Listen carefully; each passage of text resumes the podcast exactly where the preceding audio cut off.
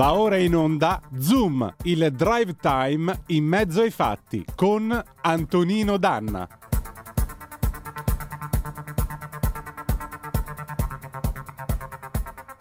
Amiche e amici miei, ma non dall'avventura, buonasera. Siete sulle magiche, magiche, magiche onde di Radio Libertà. Questo è Zoom, il drive time in mezzo ai fatti. Io sono Antonino Danna e questa è la puntata di martedì 14 giugno dell'anno del Signore 2000 e 22. Cominciamo subito la nostra trasmissione con due appelli. Il primo, date il sangue in ospedale, il sangue serve sempre. Salverete vite umane. Chi salva vite umane salva il mondo intero. Secondo appello, andate su radiolibertà.net, cliccate su Sostienici e poi abbonati.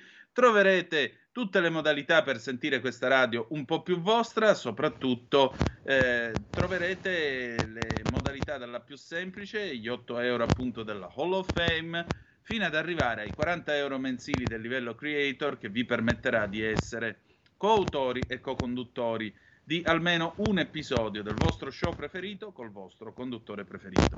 Voglio salutare la regia, augurare loro buon lavoro e cominciare questa trasmissione facendo chiamare al telefono un amico, Gian Girovero. Regia, avete il telefono eh, nella chat di Skype. Intanto vi ricordo 026620 3529 se volete essere dei nostri attraverso il telefono oppure 346 642 7756 se avete voglia di mandarci una zappa o un whatsapp che dir vogliasi.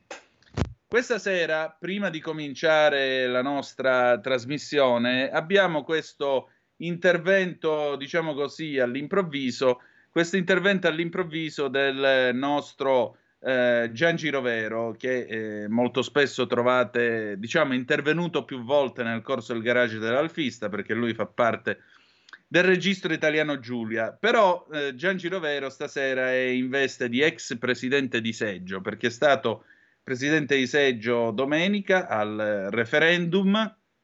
Poi vi racconterò una cosa che eh, ho sentito questa mattina eh, e di conseguenza ci racconta un po' come sono andate le cose. Rovero, buonasera. Buonasera direttore e buonasera a tutti i nostri radioascoltatori. E allora carissimo, com'è andata? Com'è essere presidenti di seggio in una consultazione referendaria in cui non viene a votare praticamente nessuno? Beh, uno ci rimane male, anche perché io posso dire che avendo rivestito un ruolo importante dalla Corte d'Appello quale Presidente di seggio elettorale, posso dire che nella mia sezione l'affluenza è stata molto bassa. A mm. scrutinio effettuato abbiamo quindi riscontrato un totale del soltanto 16% di affluenza. Eh, 16, tanta roba. Da me mia, nel mio seggio, quando sono andato a votare io alle 12.30, 6,5%. Quindi è andata ecco. pure di lusso. Dov'è che era questo seggio? A Milano, in zona fiera campionaria.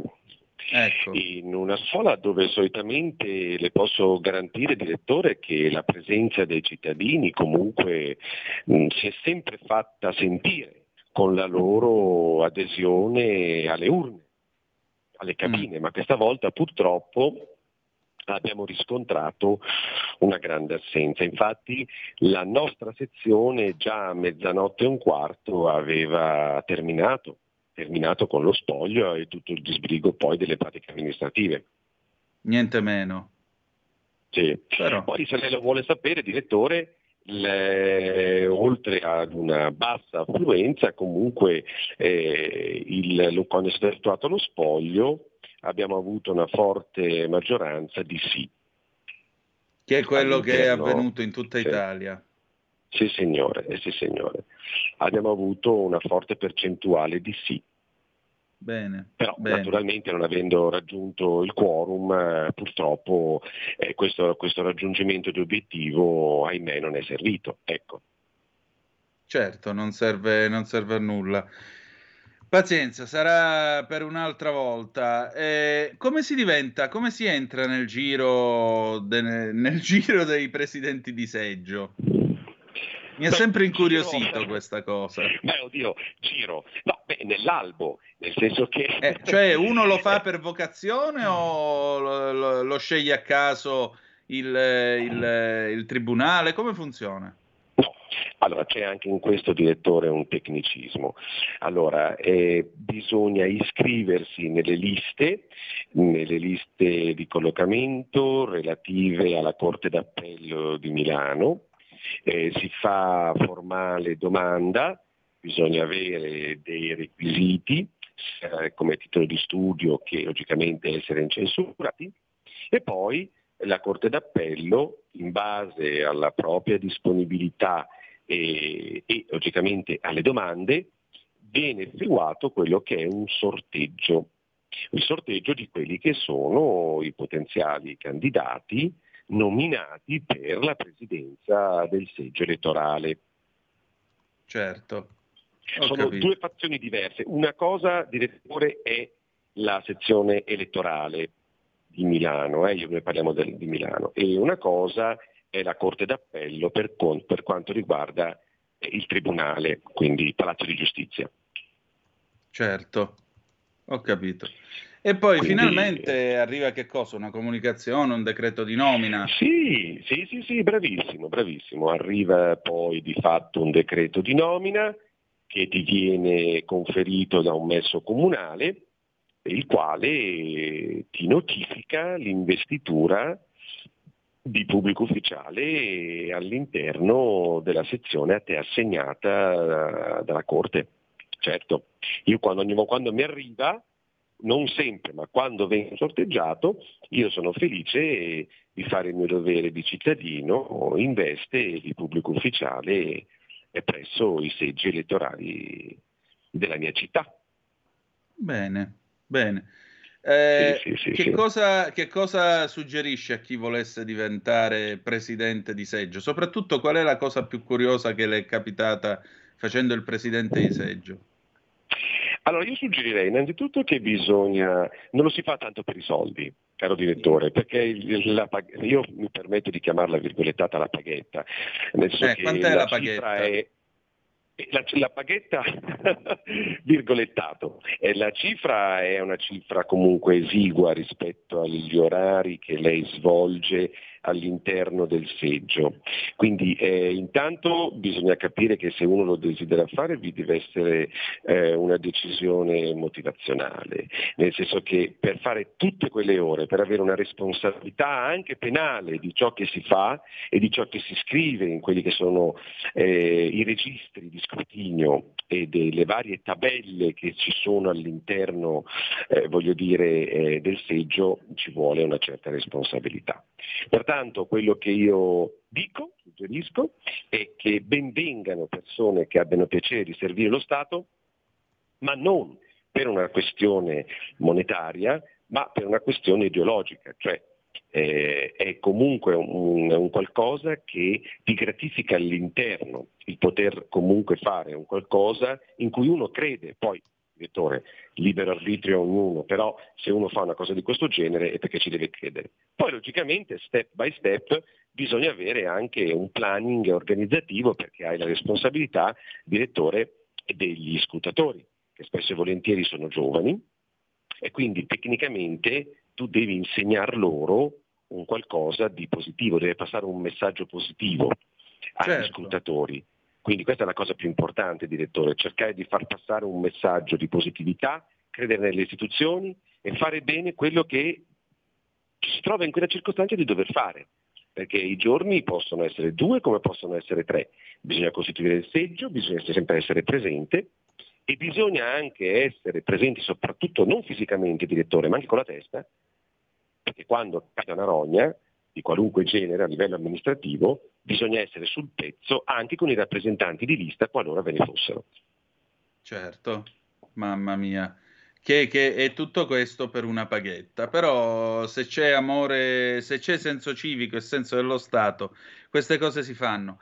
Grazie Giangi della testimonianza. Direttore, sempre a vostra disposizione e grazie a tutti quanti voi. La capa mia sotto i piedi vostri, non c'è problema. Grazie tante, un saluto. Grazie a lei, direttore. Buonasera, arrivederci. Arrivederci. Allora, eh, noi riprendiamo la linea dopo questa improvvisata estemporanea. Vedete, la radio è una jam session di jazz sostanzialmente. C'è il copione, ma andiamo avanti così. Due cose. Intanto io voglio salutare Fedele Pisano, paesano mio paesano, mi scrive su Facebook. Ma la cravatta dov'è? Un saluto a tutti. Eh, la cravatta non c'è perché si crepa di caldo, per cui a maggior ragione quando comincia a fare caldo eh, io non la porto più.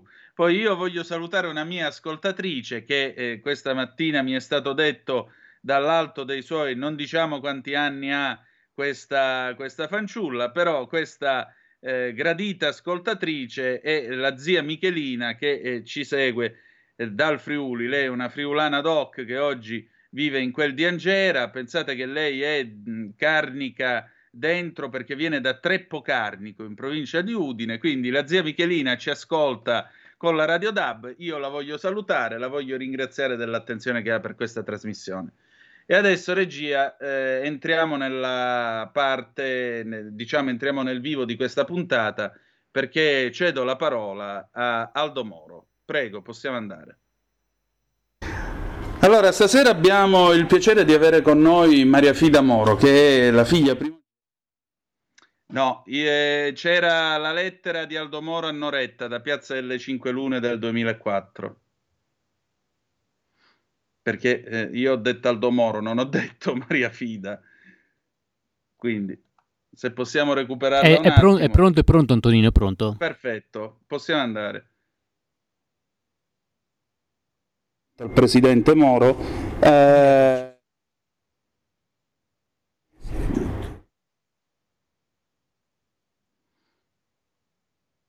ancora in pericolo e che rischia.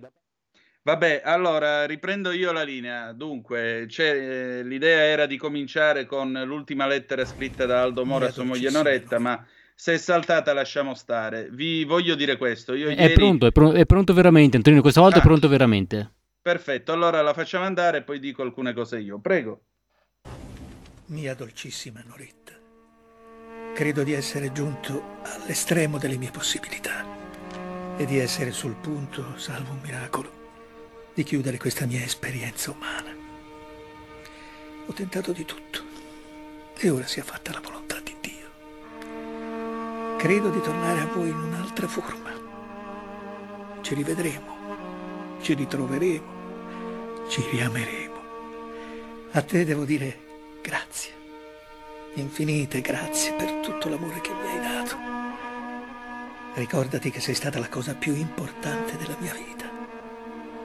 Bacia e carezza per me tutti, volto per volto, occhi per occhi, capelli per capelli. A ciascuno la mia immensa tenerezza che passa per le tue mani. Sii forte, mia dolcissima, in questa prova assurda e incomprensibile. Sono le vie del Signore. Vorrei capire con i miei piccoli occhi mortali come ci si vedrà dopo. Se ci fosse luce, sarebbe bellissimo. Ti abbraccio forte. Aldo. È il professor Franco Dritta? E chi parla? È il dottor Nicolai. Lei, professor Franco Dritta? Sì, ma io voglio sapere chi parla. Brigata Rossa. Ah, stai bene? Ha capito? Sì, adempiamo alle ultime volontà del, del Presidente comunicando alla famiglia dove potrà trovare il corpo dell'onorevole Aldo Moro. Che cosa dovrei fare? Mi sente? No, se può ripetere Non posso ripetere, guardi. Allora, lei deve comunicare alla famiglia sì. che troveranno il corpo dell'onorevole Aldo Moro sì. in via Caetani. Via Caetani.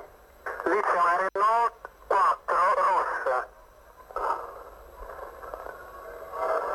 I primi numeri di targa sono N5. N5. Devo telefonare io? No, dovrebbe andare personalmente. E non posso. Non può? Dovrebbe per forza. Cortesia, no.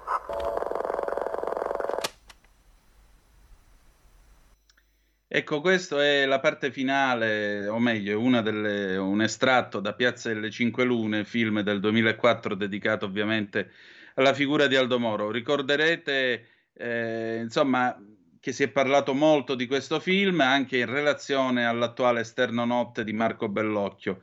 Bene, ieri, prima della conferenza stampa di Matteo Salvini, avete, forse qualcuno di voi mi, me l'ha sentito dire nel corso dell'altra metà della stampa con Laura Ravetto, Semmi Varin e Marco Pinti, Maria Fidamoro, eh, abbiamo potuto organizzare questa breve conversazione.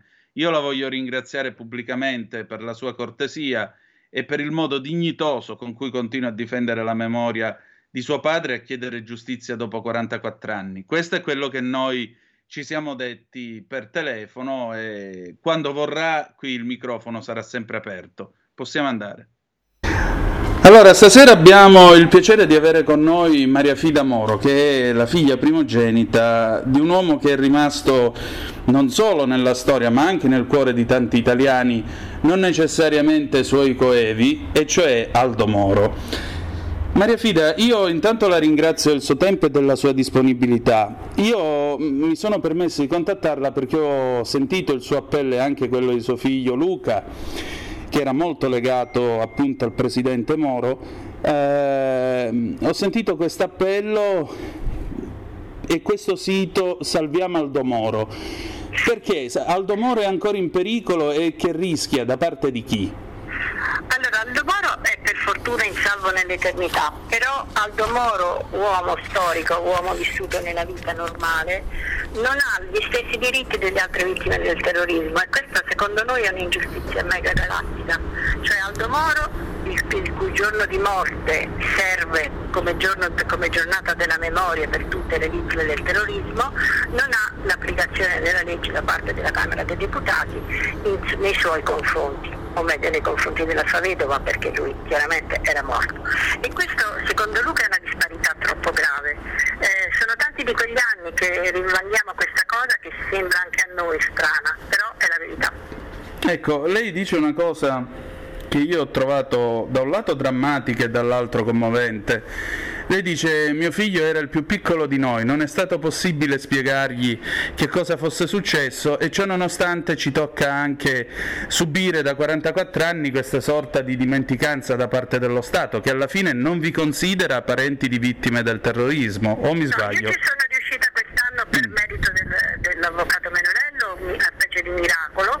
Eh, il Senato si è finalmente deciso a riconoscermi come vittima del terrorismo. È un po' buffo, anzi è terribilmente drammatico, che se io sono vittima del terrorismo sono vittima del terrorismo perché mi hanno ucciso il padre, il quale padre però non è vittima del terrorismo secondo lo Stato italiano perché non gli applica la legge.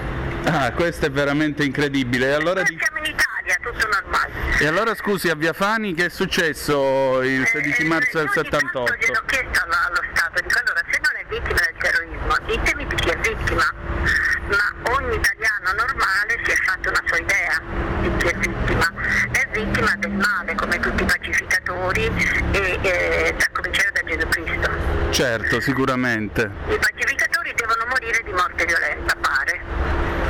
È sempre così, è sempre così. C'è un altro aspetto molto più grave, no, altrettanto grave, non più grave.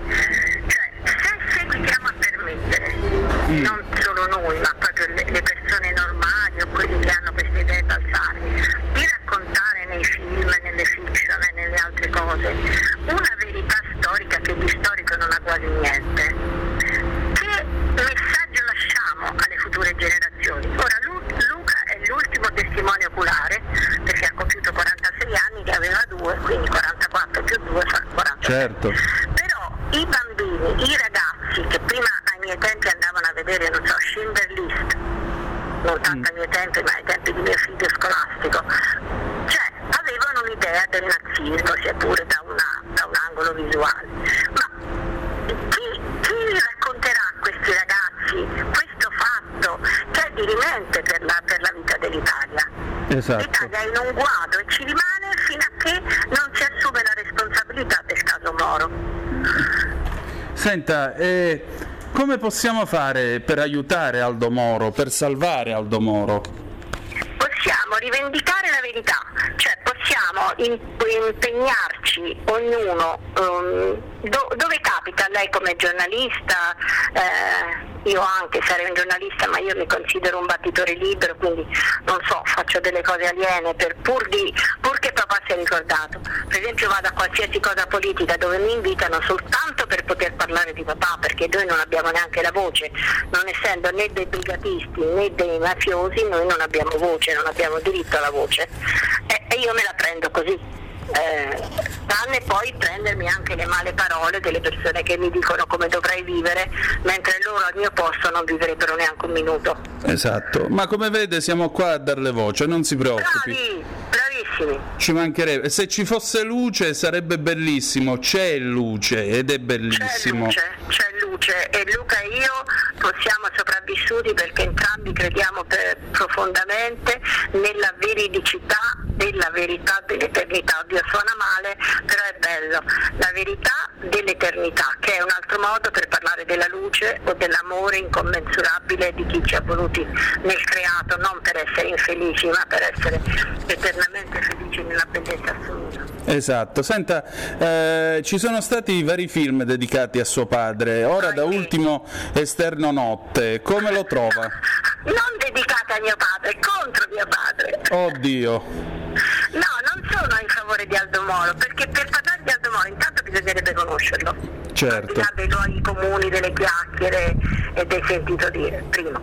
Secondo, eh, è una storia così terribile che bisognerebbe avere almeno l'umiltà di confrontarsi con chi l'ha vissuta, non per dargli una parte nel film o dargli dei soldi, ma per conoscere come si fa a parlare di una persona di cui non si sa niente e le cose che si sanno sono in grande misura inventate? Ecco. Come si fa?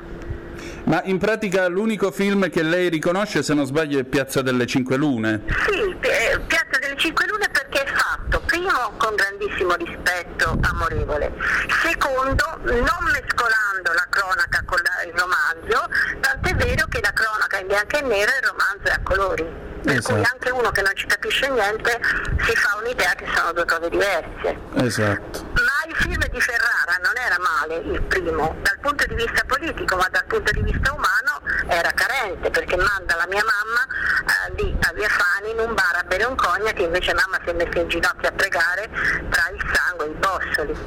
Ecco. Ecco. Perché non è lo stesso, eh? Eh no, direi proprio di no. È filmico questo che è la verità. Certo. Senta, eh, che cosa... Eh, intanto io vorrei avere il piacere di riaverla tra noi prossimamente e la ringrazio molto, già... Molto piacere, grazie. Ecco, la ringrazio già del suo tempo. Senta, ma suo papà, se diciamo per dieci minuti fosse qui tra noi, che cosa direbbe della politica italiana? Che cosa suggerirebbe? Perché una delle ultime cose che disse fu che la stagione dei diritti e delle libertà sarebbe stata inutile senza senso del dovere. Esatto. Allora, due cose brevissime. La prima è questa. Noi siamo tutti, noi, l'Italia e l'Europa, in questa situazione a causa della morte di papà. Questo era lo scopo veridico della sua uccisione. Portare l'Italia e l'Europa dove siamo adesso sull'orlo di un baratro. Quindi come sarebbe eh, se ci fosse papà sarebbe andato in un altro modo, però è impossibile fare questi paragoni. Però possiamo dire una cosa, papà diceva che quando anche non si può risolvere una situazione si può capirne il perché, quindi fermarsi a riflettere. E due, o dare tutto lo spazio alla gente giovane, ai bambini, ai ragazzi, perché il futuro è loro, e perché noi abbiamo già perduto le cose che loro ancora sanno, cioè di sapere bene da dove vengono e, ed essere consapevoli dell'infinita bellezza dell'essere. Ecco, l'infinita bellezza dell'essere. Aldo Moro vive, grazie. A lei e a voi auguri di ogni bene. Che il Signore vi benedica. Grazie Marafida, grazie, grazie, grazie davvero. Molte. Di nuovo, buona giornata. Stai ascoltando Radio Libertà, la tua voce libera, senza filtri né censure, la tua radio.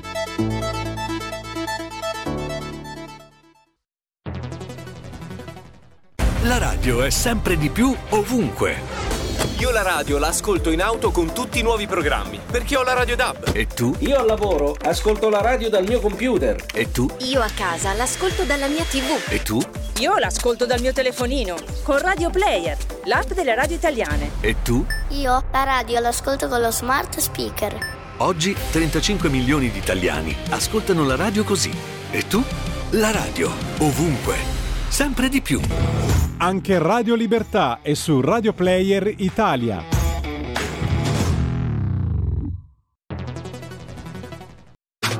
Stai ascoltando Radio Libertà. La tua voce libera, senza filtri né censura. La tua radio. Da oggi la tua radio è ascoltabile anche con la televisione in digitale. Sul telecomando della televisione digitale o del tuo ricevitore digitale puoi scegliere se vedere la TV o ascoltare la radio. Risintonizza i canali radio e troverai anche Radio Libertà, canale 252. La tua radio.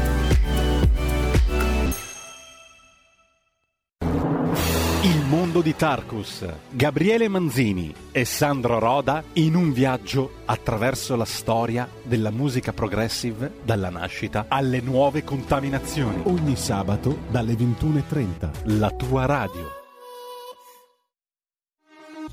Porta con te ovunque Radio Libertà. Scarica la app per smartphone o tablet dal tuo store o dal sito radiolibertà.net. Cosa aspetti?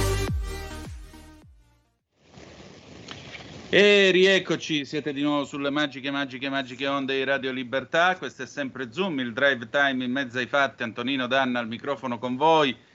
Io ho trovato commovente questa conversazione con Maria Fida Moro e forse sì, ancora una volta Aldo Moro ci parla da dove c'è luce ed è bellissimo questa idea. Se non riusciamo a risolvere una cosa, possiamo quantomeno rifletterci sopra, possiamo quantomeno cercare di non essere distruttivi ma costruttivi, che era in fondo il messaggio di Aldo Moro. Adesso noi passiamo a un altro argomento perché giorno 17 parte un interessante convegno in quel di Napoli dell'Associazione Donne Giuriste Italia, l'ADG, che eh, questa sera viene rappresentata dalla sua presidente. Io la voglio salutare, ve la presento.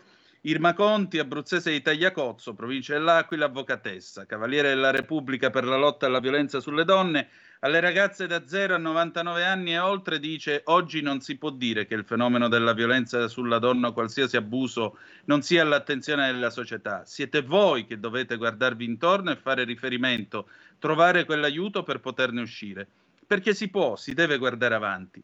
L'avvocato Conti presiede l'ADG, Associazione appunto Donne Giuriste Italia, che dal 2008 è una macchina da guerra a tutela dei diritti delle donne. Il 17 e il 18 giugno a Napoli le giuriste rifletteranno su gender gap, ma anche discriminazioni e disuguaglianze per le giuriste e non solo. Se oggi un'avvocatessa guadagna in media la metà di un avvocato, pensate 23.751 euro circa contro 51.000 all'anno, Conti ha le idee chiare, studieremo le contromisure da adottare per restituire all'avvocatura la parità di genere che merita, non a caso. Il tema del congresso, peraltro, è oltre le quote.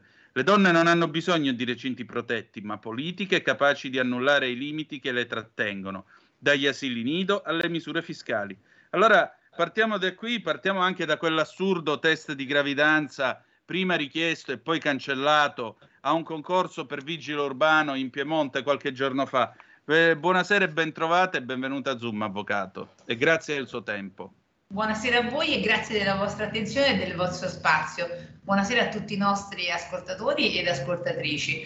Sì, eh, è quello l'ennesimo stereotipo. È come se una donna in gravidanza non dovesse lavorare. Allora mi chiedo un uomo eh, marito che aspetta, della cui moglie aspetta un figlio, che cosa dobbiamo fare? E l'altro giorno hanno chiesto a una donna come concilia il lavoro e la famiglia e questa donna ha risposto brillantemente, io l'ho trovato veramente eh, brillante, anzi questa domanda l'hanno mai chiesta ad un uomo. Quindi questi stereotipi vanno superati, vanno superati perché sono stereotipi che pregiudicano non le donne, ma la società tutta. Ecco, però vede, qualche giorno fa, per contro, mentre lei dice delle cose che sono ampiamente condivisibili e credo cose di civiltà, se mi posso permettere, perché la misura di come eh, una nazione civile, io credo, si veda da come tratta le donne, i bambini, i vecchi e i deboli, più sostanzialmente gli animali. Dico io, ma eh, sì, lei dice delle cose che, ripeto, io condivido e trovo sacrosante. Però intanto abbiamo visto le risatine, le battutine e gli applausi quando quella famosa stilista, qualche non più di un mese fa, ha detto: Ah, ma tanto io se devo assumere, assumo solo le anta, perché tanto i figli se li dovevano fare, li hanno fatti.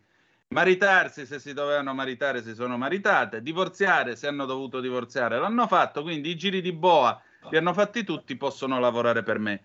Posto che per quello che mi riguarda una donna dovrebbe essere libera di fare tutto quello che le passa per la testa senza discriminazione alcuna, ma eh, come si concilia tutto questo? Io non so e non mi permetto di giudicare ciò che hanno detto gli altri, so solo una cosa, che non ci può essere una discriminazione, io non la farei nella scelta di, eh, di collaboratori e, e di, di, sostegno, di, eh sì, di collaboratori, non la farei né in ordine al sesso né in ordine all'età. Io l'unico criterio che dovremmo attenerci tutti, penso che possa essere solo uno, quello della competenza.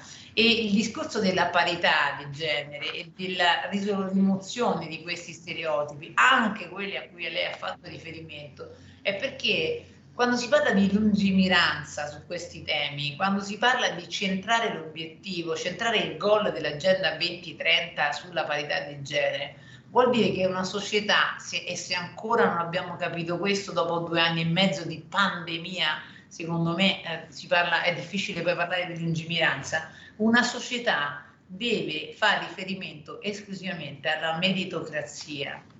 Stiamo cercando faticosamente di uscire da un passato in cui invece ci sono state agevolazioni. Noi dobbiamo andare avanti sulle nostre gambe e noi dobbiamo fare riferimento. Io faccio l'esempio no, di un qualcosa di un chirurgo. Uno vuole scegliere, vuole l'uomo o la donna. Io voglio il o la migliore. E questo nelle professioni, e questo nelle assunzioni e perciò non voglio né sottoianta né sopraianta, cioè sono stereotipi che pregiudicano laddove invece a mio avviso dobbiamo scegliere la competenza nel momento esatto. in cui io mi devo rivolgere a qualsiasi livello. Ed è questo quello che noi vogliamo rimuovere. E perché il congresso che faremo e che stiamo preparando con tutte le socie? Perché ci tengo a dire che questo congresso è condiviso, è partecipato. Eh, sul programma ci sono dei nomi di alcune delle relatrici Infatti. che saranno portavoce, bandiere, portabandiere di quello che è stato poi lo studio e l'approfondimento di tutti le socie. La nostra associazione è straordinaria, ma questo non la metto in competizione con gli altri, ma dico semplicemente esatto quello che è un punto di forza, perché vi è un'unione tra noi avvocate, tra giuriste, eh, con le notaie, con le magistrate che ci sono. Vi è un'unione, a mio avviso, che un, dimostra un gioco di squadra lì parleranno eh, per il tempo contingentato, per eh, il, il, diciamo, l'occasione, non, possono, non possiamo partecipare tutti, ma per noi è importante veicolare un messaggio e già partiamo dal titolo, così vado nel congresso. Ecco, infatti, oltre le quote, le vorrei chiedere, glielo chiedo un po' provocatoriamente, avvocato. Sì oltre le quote rosa o oltre la riserva indiana? Perché qui ormai la quota rosa pare sta diventando così imprescindibile, così intoccabile. E la lista elettorale non si è potuta fare perché non c'erano le quote rosa. E nel CDA ci vorrebbero le quote rosa. Ci... Allora, atteso che il cervello non è una questione di, di quello che uno, diciamo, di sesso, atteso questo, a maggior ragione, quote rosa o riserva, o riserva indiana? Nell'uno dell'altro e questa occasione è veramente importante per contribuire a dare, a mio avviso, a dare un'informazione sulle quote. Intanto perché oltre le quote è, viene facile, perché le donne devono volare in alto, perché volare in alto vuol dire che la società tutta, in riferimento al nostro congresso parliamo delle quote, di oltre le quote per quel gender gap a cui lei faceva riferimento. Lei pensi che tra un uomo e una donna, coetanei, avvocati, e questo non è dovuto alla parcella minore o superiore, non è che andando da una donna si risparmia e da un uomo meno, non è un problema di questa comparazione, ma tra un uomo e una donna coetanei e questo lo dice uno studio di Cassa Forense che tra l'altro è del 2017-2018 ed è aggiornato. E, e questa è la nostra l'attenzione anche degli, delle istituzioni dell'avvocatura che stanno guardando al problema e stanno cercando la soluzione. Oltre le quote, perché questa differenza, questo gender gap, ripeto, incide sul benessere di tutta l'avvocatura. Esatto. Le quote che cosa sono? Intanto è indiscusso che la legge sulle quote ha avuto vari meriti, tra tutti anche quello che apparentemente vede no, divisivo alcune, eh, chi c'è chi le sostiene e chi le avversa ma eh, in questo modo comunque si parla della questione di genere e perciò già solo per questo c'è un, un merito diciamo, generale, un merito di contesto, perché io non sentivo parlare, non sento parlare di tante altre occasioni se non quante quelle sulla legge sulle quote. Poi personalmente eh, ne conosco, ne, direi nei meandri questa legge, conosco la razio del legislatore che in quel momento come prima firmataria vedeva Lella, Golf, Lella Golfosi e la, e la senatrice Mosca e partendo da quella razio, perché il problema è anche di approcciare con un modo approfondito alle cose e non rimanere, diciamo, sulla, eh, eh, in qualche modo su quello che si dice o quello che si sente. Le leggi sulle quote sono un correttivo normativo senza la previsione a cui lei faceva riferimento nelle liste elettorali, eh, nel CDA, senza quel correttivo, senza imporre quella presenza, non ci sarebbero donne in molti CDA e questo ce lo dice perché la differenza, l'incidenza tra una percentuale estremamente ridotta e risicata e la percentuale oggi di donne nel CDA è dovuta a quella legge. E allora non è una riserva indiana, ma è semplicemente avere l'occasione, dare l'occasione. Poi le donne, eh, la, una frase adesso la parafraso non perfettamente, ma della, della grandissima Marisa Bellisario dice che quando avremo uomini, donne mediocri ai vertici, eh, come può capitare per gli uomini, allora avremo la pari opportunità. Ripeto, non è, non è eh, testuale la, la ripetizione e quindi non vorrei eh, ma la sintesi, il senso è questo. Allora, le donne si fanno valere, noi non abbiamo un problema di sfida, noi non, non abbiamo un problema di voler essere, noi vogliamo l'occasione, l'opportunità, è quella che manca. È quella che manca anche alle professioniste, anche a me e alle mie colleghe, anche alle tante giovani questa è una, eh, diciamo, una dei correttivi e li chiamo così perché non sono né imporre le, eh, come diceva lei, i panda e né invece le riserve indiane. Questi sono dei correttivi che servono perché c'è uno stereotipo che non ha senso. Faccio un esempio estremamente banale. Tra un uomo avvocato, tra un avvocato uomo un avvocato donna non vi è proprio nessun senso perché vi sia questa disparità la affidabilità, la competenza, l'approfondimento, eh, la, la, la conoscenza del diritto, l'esperienza, lo scrupolo sono pari. Nessuno può dire che un uomo è meno o più bravo di una donna e, e viceversa, in termini generali ovviamente, parlo sempre in termini però c'è questo gender gap e allora a che cosa è dovuto? Se la competenza è la stessa, se il merito è lo stesso, vuol dire che tu non mi dai l'opportunità all'origine, non mi dai l'opportunità alla base. L'abbiamo visto durante il lockdown. Eh, abbiamo visto un esercito di soldatesse di medico, di donne, di infermiere, di OS, di operatrici sanitarie. Le abbiamo viste ovunque, al telegiornale, le abbiamo viste sui giornali, le abbiamo viste nelle foto che ricordiamo tutti quanti di quel periodo drammatico e tragico. E al pari abbiamo visto la formazione dei comitati tecnici scientifici, delle commissioni, delle cabine di regia formate da soli uomini. E questa non è una recriminazione nei confronti degli uomini, perché io ringrazio oh, quelle, quei medici che, si sono, oh, che ai vertici delle varie istituzioni hanno trovato la soluzione che ci sta portando, che ci porterà fuori dalla pandemia.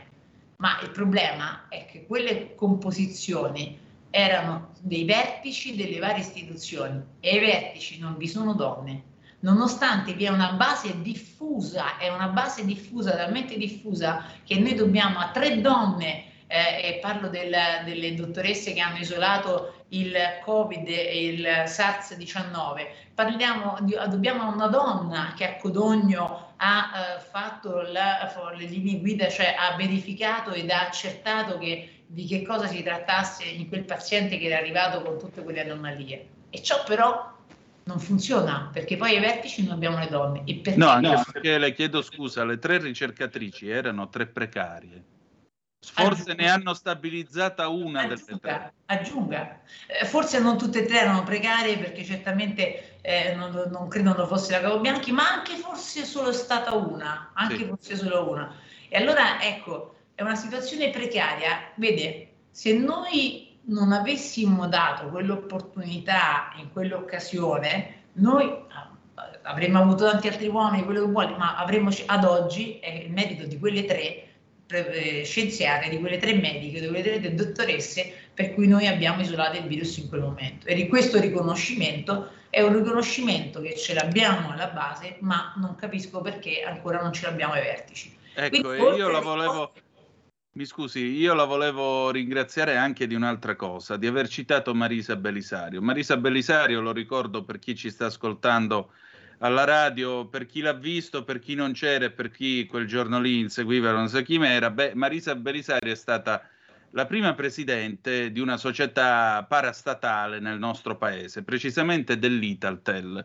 E quando ero in collegio io ho conosciuto uno dei collegiali più anziani, lui era stato negli anni 60 in collegio da me all'Augustinianum dell'Università Cattolica e lui aveva lavorato con eh, Marisa Bellisario, tant'è vero che mi ha regalato la sua la biografia di Marisa Bellisario, che poi è un volume che è stato realizzato per celebrarla e ricordarla dopo la sua drammatica morte, tra l'altro alla fine degli anni Ottanta.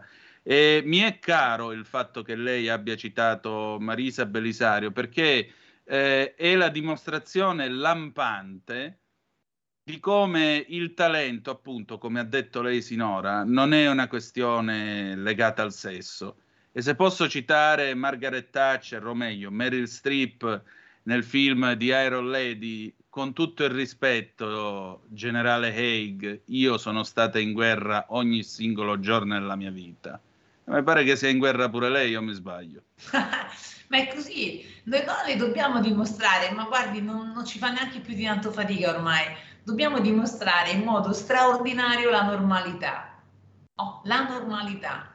E allora non è un impegno di energie che forse potremo pareggiare rendendo più agevole il, il, confronto con una donna, rendendo più agevole il ricorso a quella professionalità femminile, rendendo più agevole. Ecco, noi in questo intendiamo incidere, ma questo lo dobbiamo fare non solo per noi, ma ripeto, per il futuro e per le nostre future generazioni. Parlare della questione delle donne è eh, in realtà ehm, diciamo, disancorato perché il problema, la questione non è delle donne, la questione è dell'intero paese, la questione è dell'intera categoria parlando delle professioniste, la, la questione è delle persone, delle attuali e delle giovani future. E la questione è anche dei giovani uomini, dei giovani ragazzi. Noi quando si parla di occasioni dobbiamo dare o l'opportunità, poi il giovane, la donna,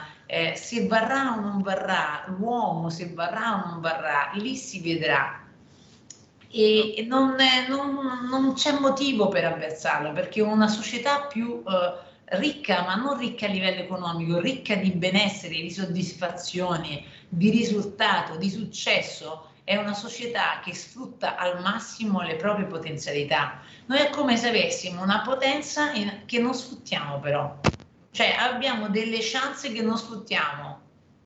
Senta, guardando al, al, programma di questi due giorni, tra l'altro andate, devo dire, a tappe forzate, ci sono alcuni temi che risaltano all'occhio. Intanto io vorrei salutare anche Giovanna Suriano che doveva essere la sua spalla in questa, nostra, in questa nostra conversazione. Presidente. Esatto, la presidente appunto ADG Palmi e past president della fondazione AIGA Tommaso Bucciarelli, però purtroppo è rimasta bloccata in un ingorgo di traffico, quindi non può essere con noi, ma la salutiamo volentieri. Senta, guardando appunto al programma di questi due giorni che terrete appunto a Napoli, Centro Congressi Hotel Royal Continental, se volete prendervi parte, eh, ci sono due o tre cose molto interessanti. La prima, la legge Golfo Mosca, effetti dell'applicazione proposta. La seconda, eh, il tema della violenza sulle donne. E terzo, ma l'abbiamo squadernato fino ad ora, eh, il tema della parità di genere e soprattutto le imprese e la pari opportunità. Mi eh, voglio un attimo concentrare, visto che la recente cronaca, tra l'altro, ci ha posto questi, questi problemi in maniera anche abbastanza drammatica.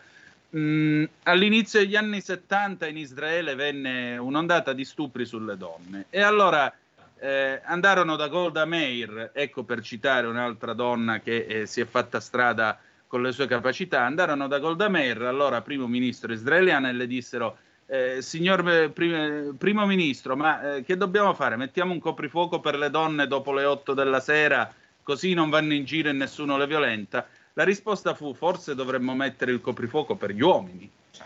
Allora eh, le chiedo a maggior ragione, perché tra l'altro vedo che c'è eh, l'avvocato Veronica Sicari che è socio della DGI di Catania, che dice il difficile dialogo tra risposta giudiziaria penale e civile nel contrasto alla violenza di genere.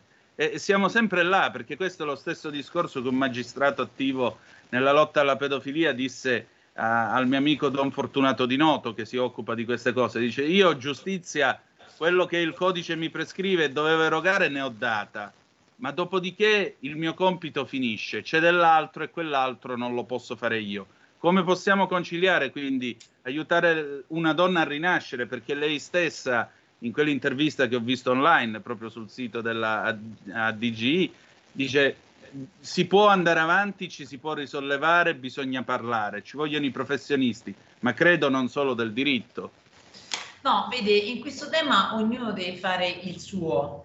Eh, noi abbiamo, eh, dobbiamo spostare l'asse sulla prevenzione il nostro obiettivo, ma obiettivo della società, deve essere zero femminicidi, perché anche qui è un altro non senso.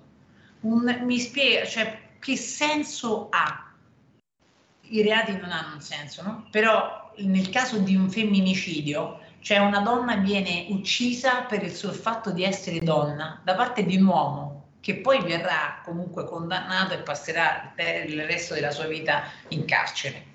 Allora, eh, noi dobbiamo spostare non solo sulla repressione, perché su quello le pene sono altissime, noi dobbiamo spostare l'asse e la nostra battaglia deve essere sulla prevenzione. E perché in un contesto di quote, in un contesto di parità di genere, noi parliamo anche della violenza? Perché la violenza è l'aspetto patologico della simmetria uomo-donna che dobbiamo bilanciare, che dobbiamo equilibrare è un equilibrio che tra l'altro dobbiamo ritrovare nelle relazioni, che dobbiamo ritrovare nella condivisione dei momenti, è un equilibrio che dobbiamo ritrovare a livello veramente sociale in ogni aspetto tra i due generi, perché anche questo vediamo notevolmente compromesso nella nostra quotidianità. E allora, se noi a una donna diamo l'opportunità di lavorare e di avere una sua economia, una sua autonomia economica, noi vediamo che abbiamo la possibilità di sottrarre, quella donna si potrà sottrarre più agevolmente al primo schiaffo che arriverà. E non, possiamo, eh, non parlo di eh, sostegno o di operazioni che possono essere, parlo proprio di, di dignità, cioè il lavoro è dignità, il lavoro è, è struttura il, e perciò la, la rivoluzione ecco, deve essere sistemica su questi temi. E se non ora quando, per citare tra l'altro eh, una, una, frase in qualche modo che dice molto, eh, che racchiude in sé molto, in un momento, prima lei parlava di costruzione, no? di, di, dell'intervento che c'è stato prima del precedente, del, di questo di nostro, si parlava, ho sentito le parole, dobbiamo costruire, ecco noi dobbiamo oggi ricostruire dobbiamo ricostruire. Abbiamo, lei avrà letto nel programma anche un punto sarà sul PNRR. Sì, cioè, esatto. In che modo il PNRR sarà utile, potrà essere, e lì ci saranno gli interventi della sottosegretaria eh, del, del, MEF, della, dell'onorevole Cecilia Guerra, economista, donna straordinaria, politica attenta, e le, nonché della senatrice Consatti allora, in che modo il PNRR oggi può incidere, può essere utile per, questa, per eliminare le diseguaglianze per dare del sostegno a strutture alla rivoluzione che dobbiamo fare. Perché oggi noi abbiamo una grande possibilità. Io ho l'ottimismo eh, lo sono di natura, ma direi che oggi lo, lo, dobbiamo essere tutti, perché è un ottimismo che abbiamo una possibilità una, di ricostruire, si parla di ricostruzione, di ricostruire il nostro paese, di ricostruire l'Europa, di ricostruire il mondo, anche perché non dobbiamo poi, secondo me, perdere il punto che non è solo l'Italia, ma è in generale che noi stiamo facendo questa operazione, anche l'Europa eh, in questi giorni ha approvato eh, una legge sulle quote. La legge Golfo Mosca, che è al centro nostra, eh, dei nostri due giorni, e a lei va il mio personale riconoscimento, e l'onorevole Lella Golfo, tra l'altro, è anche la presidente della Fondazione Marisa Bellisari, a cui lei ha fatto sapientemente riferimento prima, quella è, sono quei principi che sta portando avanti li ha portati avanti in ambito legislativo, li sta portando avanti oggi in ambito sociale, li sta portando avanti in un contesto e nei punti nevralgici per ricostruire tenendo veramente al centro, tenendo in equilibrio la parità di genere. Perché questo tra l'altro ce lo dice la nostra Costituzione, l'articolo 3 della Costituzione è fa riferimento alla disuguaglianza e quindi tutte le possibili operazioni, tutte le possibili proposte normative trovano la loro fonte costituzionale proprio nell'articolo 3. Esatto. Noi... Senta, io le chiedo 30 secondi di pausa, poi torniamo subito perché l'orologio purtroppo ci corre appresso, quando si fa la radio ci tocca, però eh. vedo, vedo che eh, gli argomenti sono tanti e credo siano anche molto interessanti. 30 secondi e torniamo subito. In quanti ti promettono trasparenza, ma alla fine ti ritrovi sempre con la bocca chiusa e non puoi dire quello che pensi. Radio Libertà non ha filtri né censure, ascolta la gente e parla come la gente.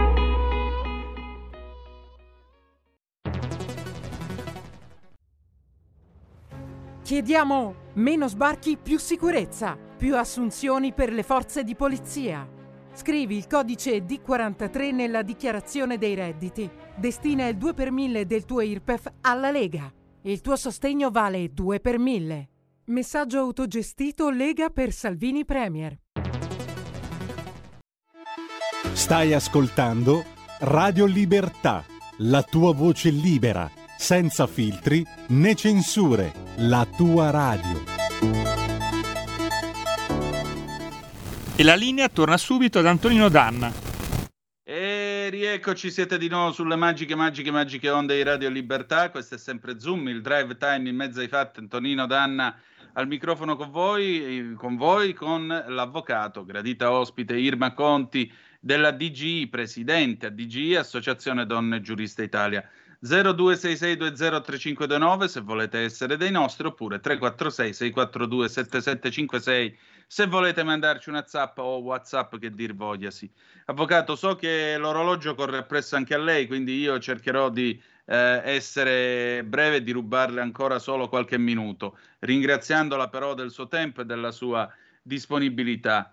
Eh, a proposito del PNRR che comunque aleggia su di noi, eh, come l'Europa può aiutare le donne in Italia. E poi volevo fare una riflessione con lei, diciamo un excursus storico. Nei lavori della Costituente, il futuro Presidente della Repubblica Giovanni Leone disse la donna non dovrebbe, secondo me, accedere alla magistratura perché manca di quella eh, fermezza di nervi che davanti a certi delitti efferati potrebbe darle un eccessivo coinvolgimento emotivo. Non venne fortunatamente ascoltato in questo. Nel 65 abbiamo la prima donna magistrato. Nel 68 il caso Viola, eh, questa giovane donna siciliana che rifiuta il matrimonio riparatore. Nell'81 la polizia che si apre al servizio femminile, poi negli anni 90 le soldatesse.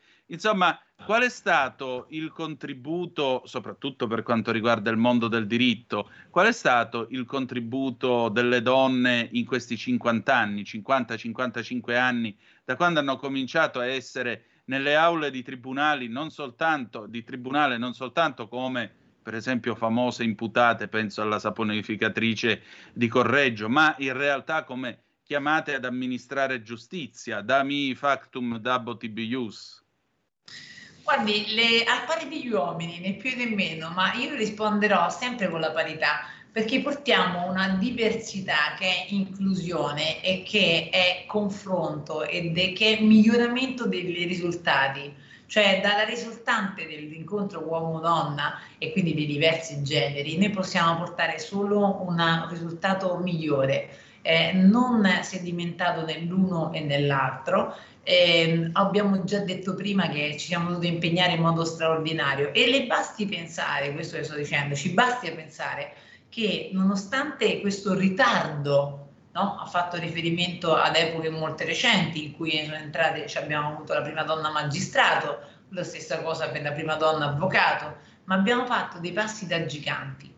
Adesso che siamo arrivati a chiarire ed a condividere eh, questo, la necessità e l'importanza, perché io quando mi confronto con i miei amici, con i miei colleghi, quando sento le massime autorità, non c'è nessuno che dice che non è giusto, che non è corretto, che non, è, eh, che non dobbiamo ambire tutti. E allora, se dobbiamo ambire tutti a una parità, che vuol dire quella occasione da non perdere per tutti quanti, che vuol dire rimuovere quella fragilità del paese, della categoria, del sistema, del, dell'aspetto sociale, quella, quel recupero che abbiamo fatto, ora cerchiamo di farlo valere tutti insieme per avere veramente quell'upgrade che sia risoluzione.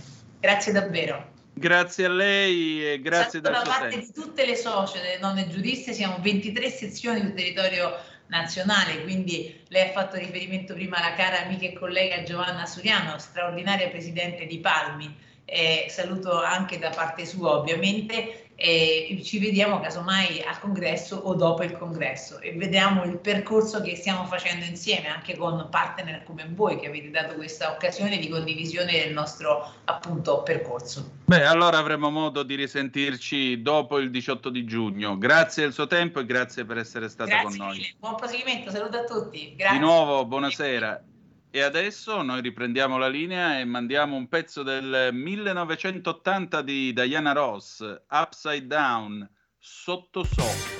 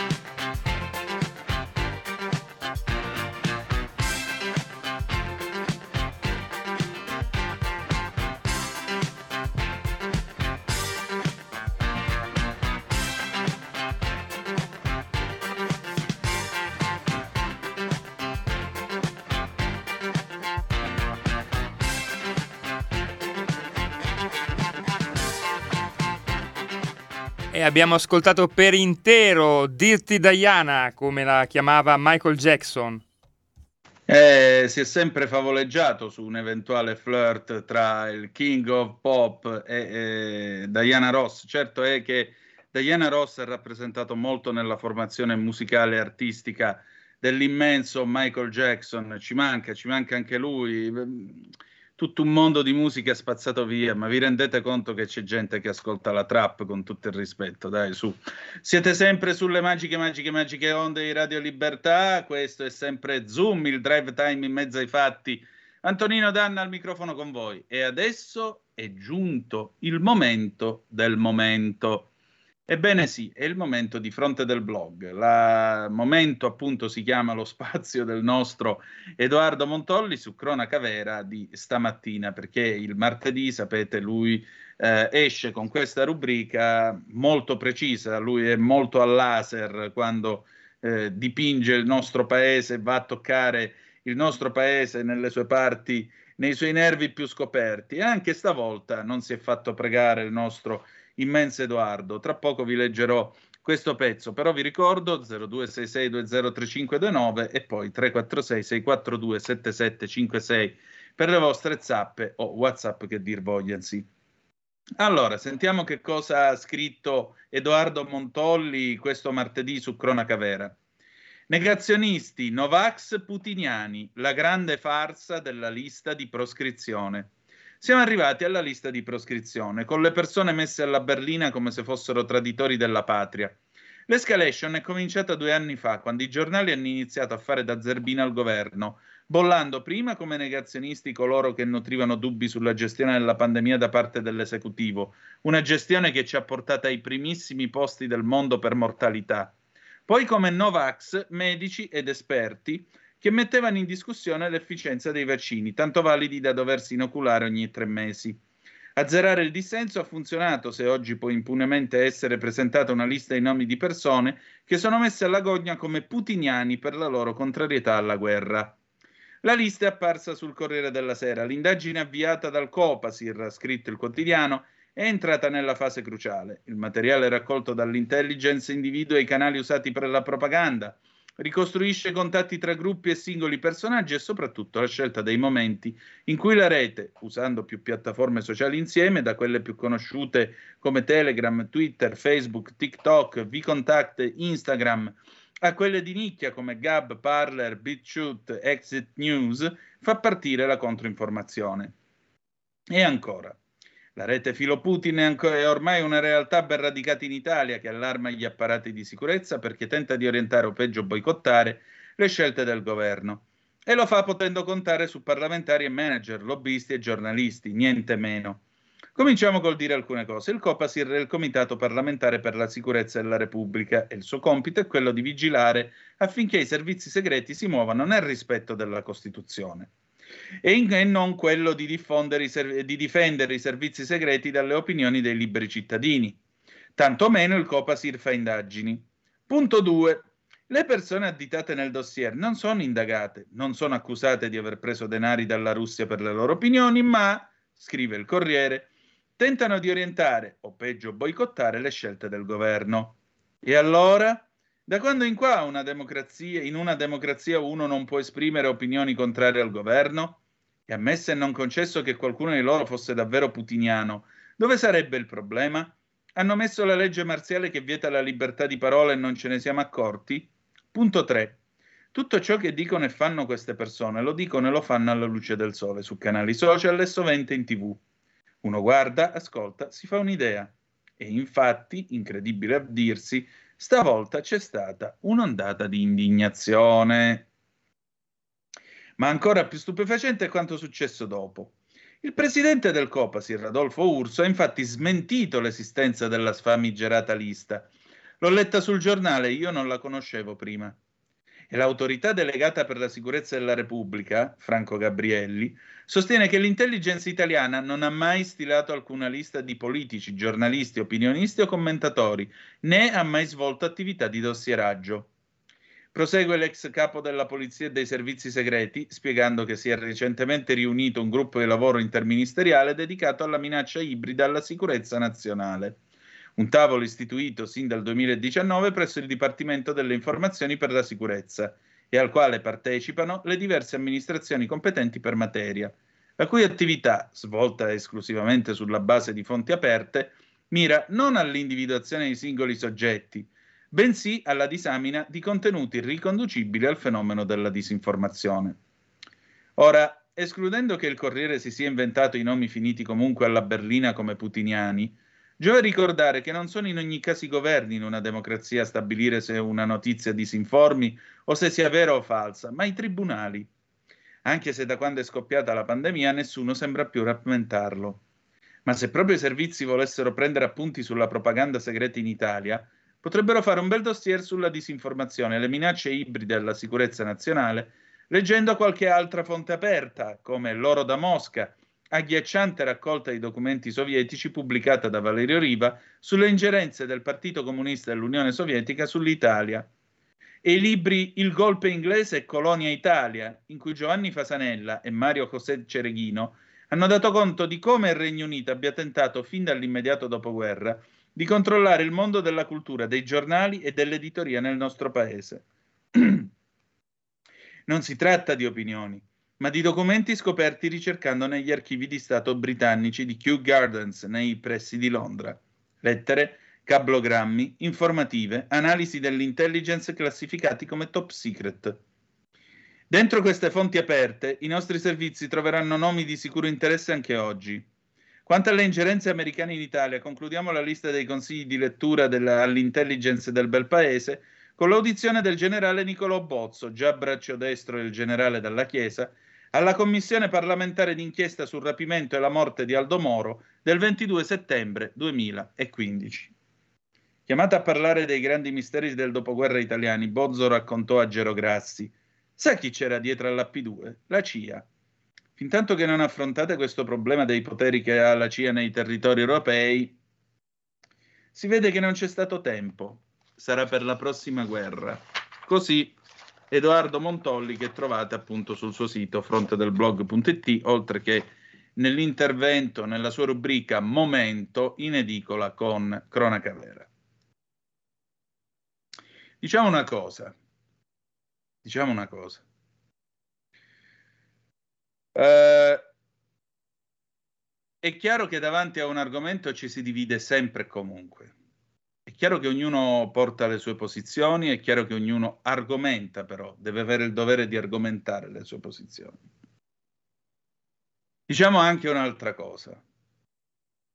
Un servizio segreto, essendo appunto segreto, non fa documenti che vengono dati in pasto a un giornale e vengono mandati in giro per indicare, per segnare a dito questo, questo e quest'altro ancora. Un servizio segreto di solito riferisce al Presidente del Consiglio, perché in Italia è, è lui quello che poi riceve alla fine tutte queste comunicazioni.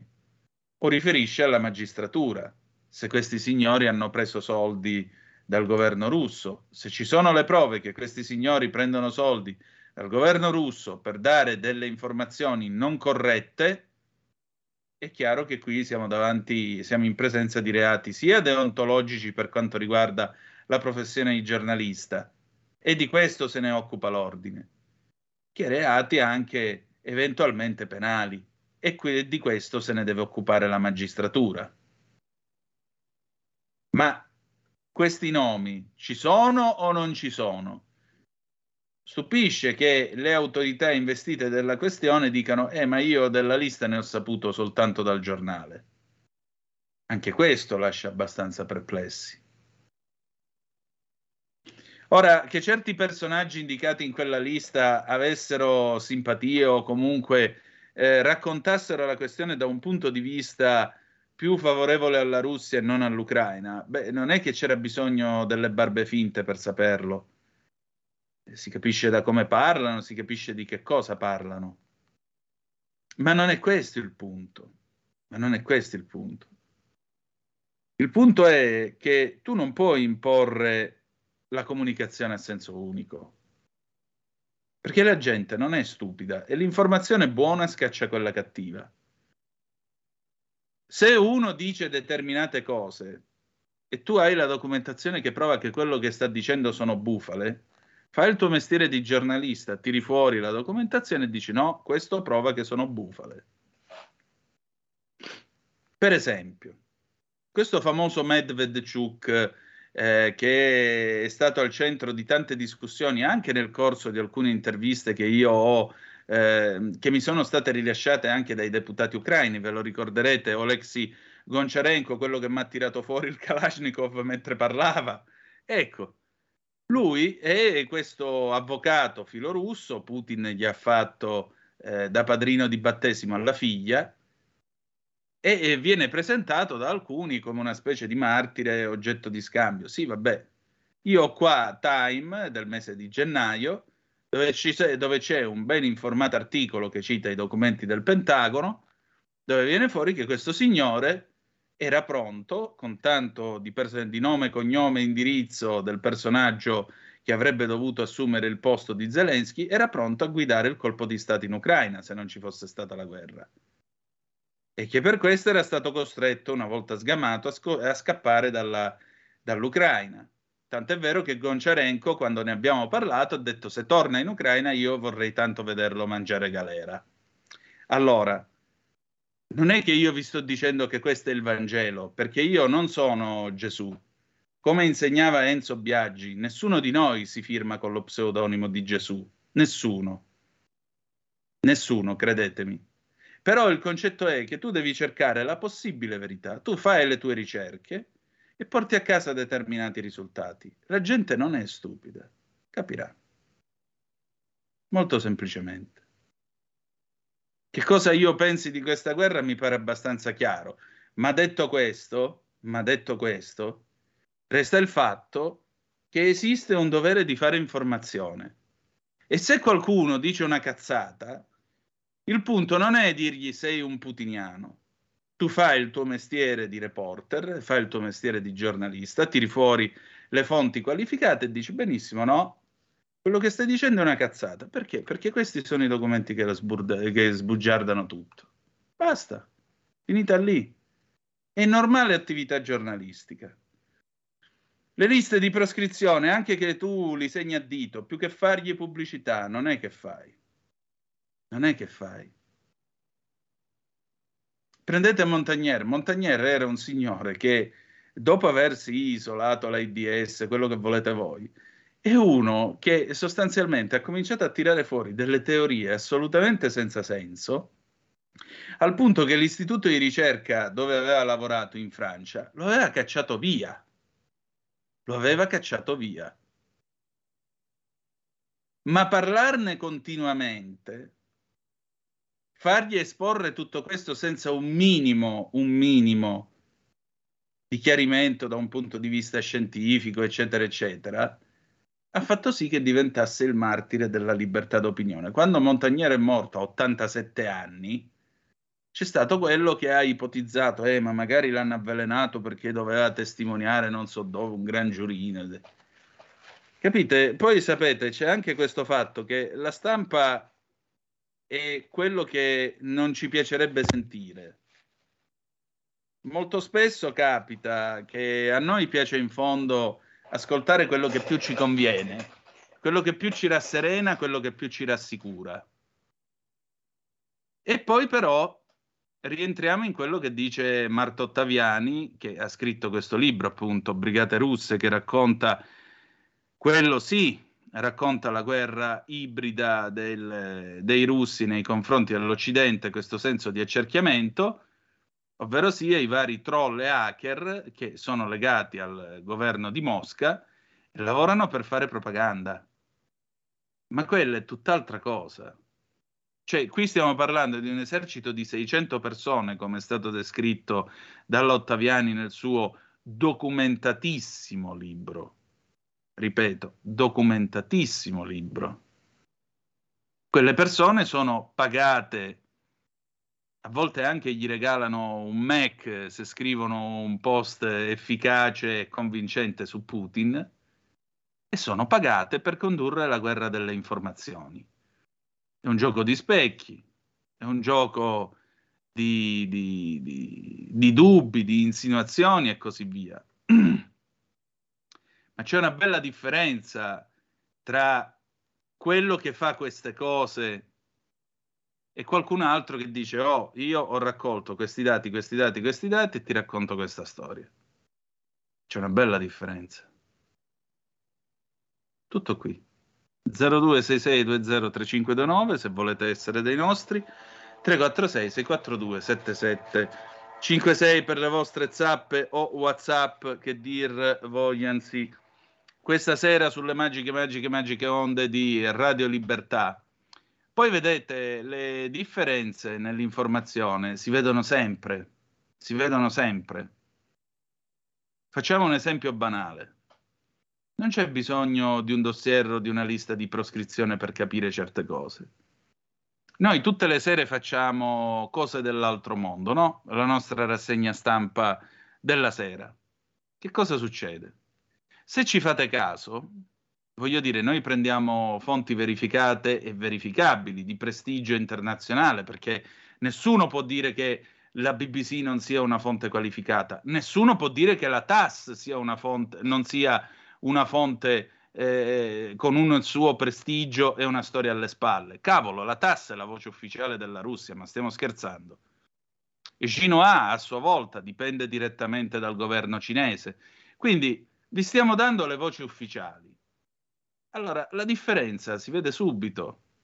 Per esempio, Xinhua, che dipende dal governo cinese, guarda caso, fa lo stesso che faceva Russia Today prima che venisse oscurata qui in Europa.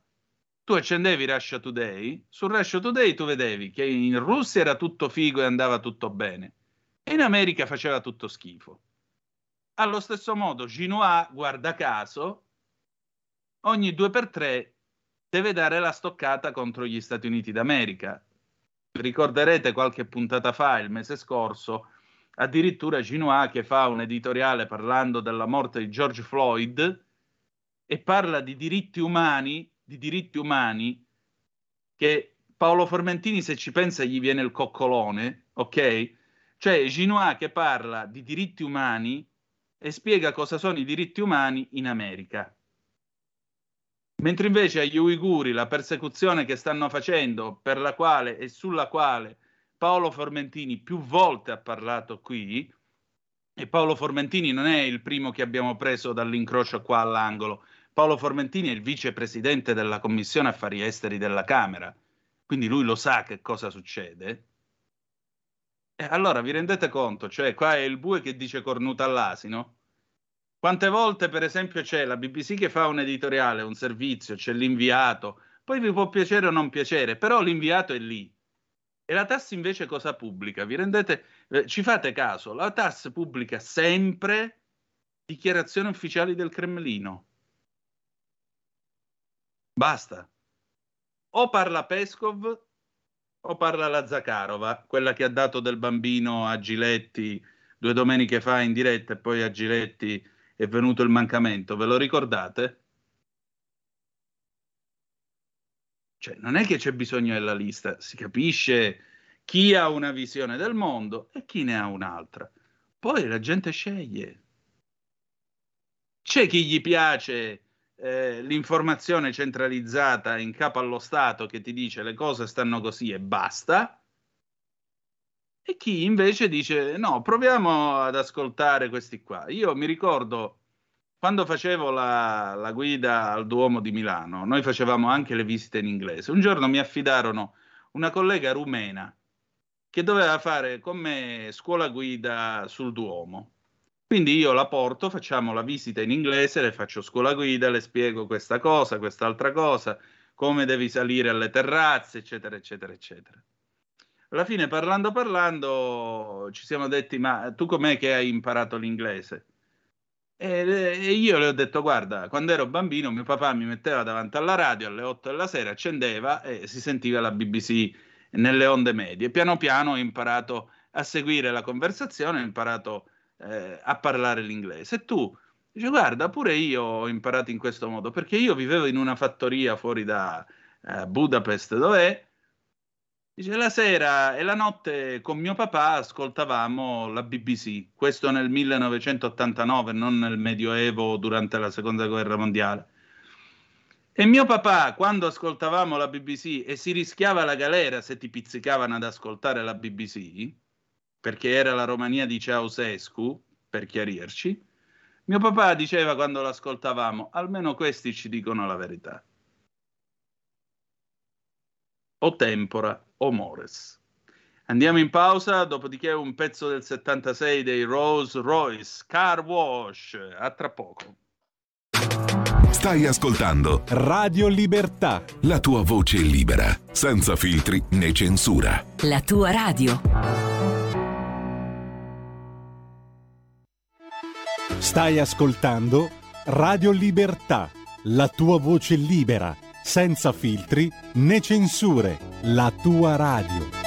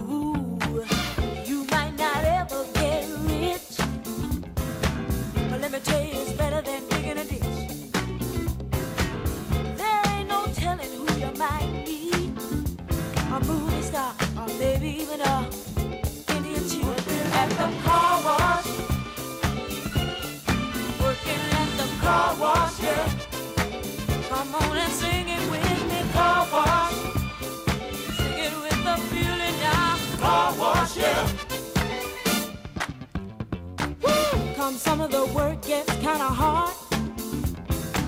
And this ain't no place to be if you plan on being a star. Let me tell you, it's always cool. And the boss don't mind sometimes if you're at the food, at the car wash. Whoa. Talking about the car wash, yeah. Come on, y'all, and sing it for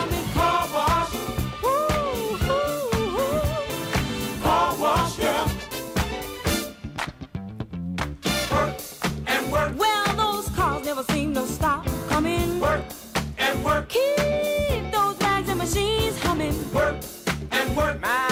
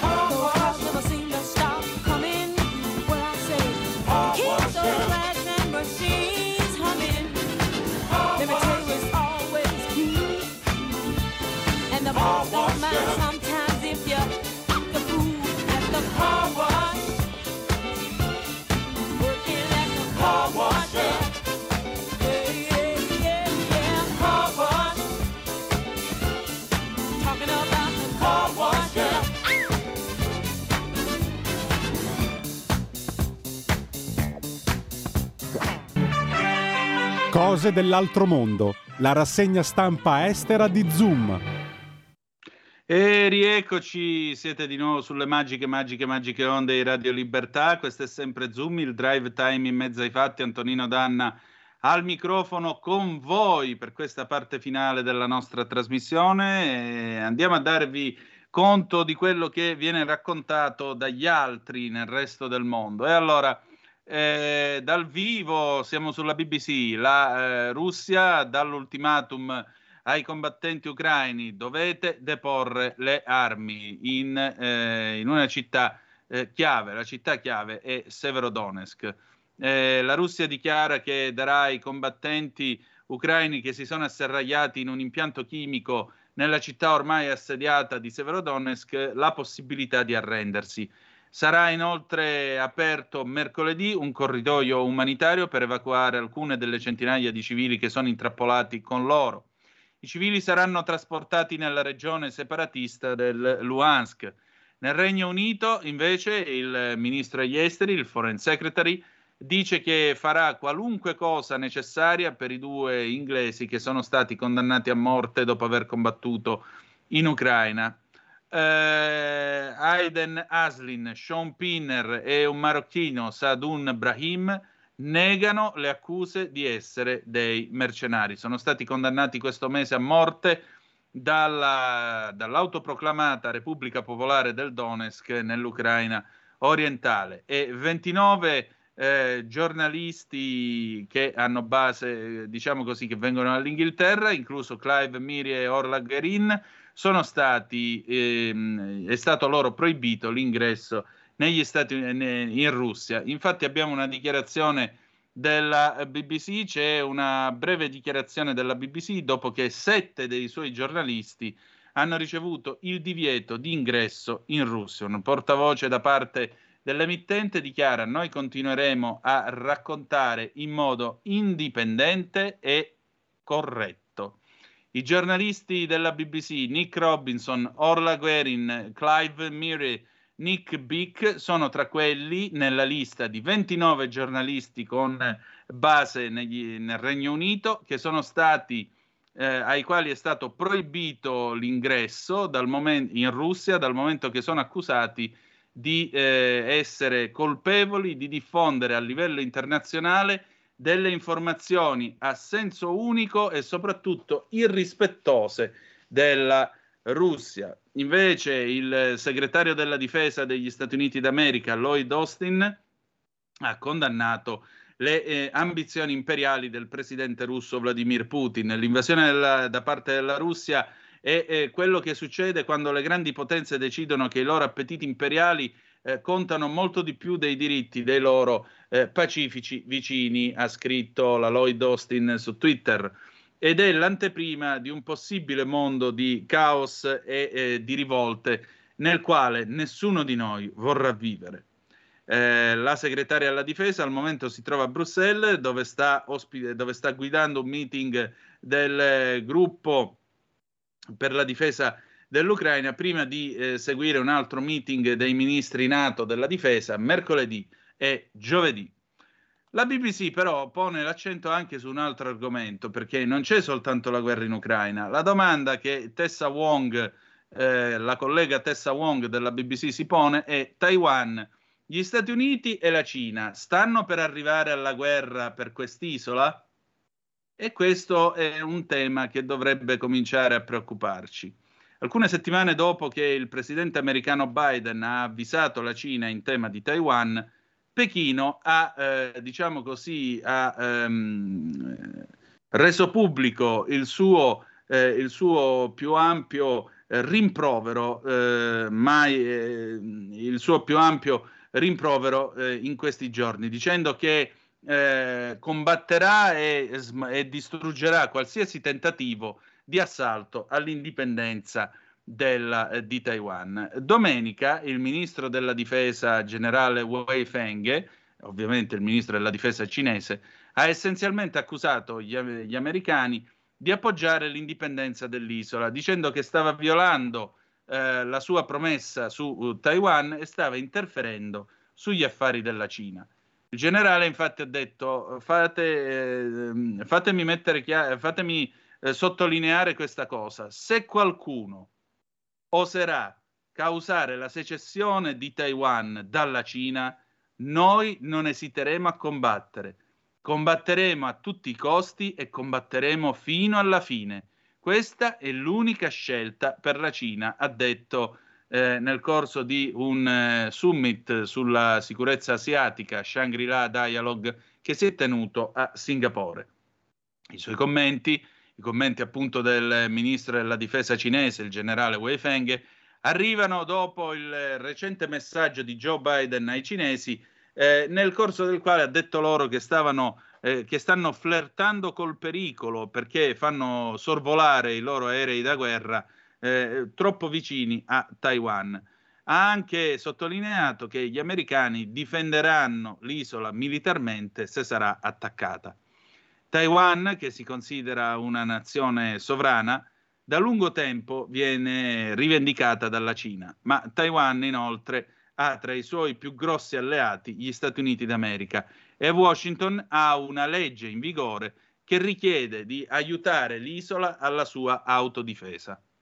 L'escalation nella retorica arriva mentre la Cina sempre più invia degli aerei da, guerri, degli aerei da guerra nello spazio aereo di Taiwan e eh, giusto il mese scorso c'è stata la più grossa eh, sortita di questi aerei eh, nel corso di tutto il 2022 mentre gli Stati Uniti d'America hanno già mandato delle navi da guerra nelle acque di Taiwan. Quindi, come vedete, la situazione qui si sta facendo sempre più incandescente e credo che tra poco dovremo occuparci anche di questo. Andiamo a vedere la TAS allora, andiamo a vedere la TAS che cosa dice questa sera da Mosca.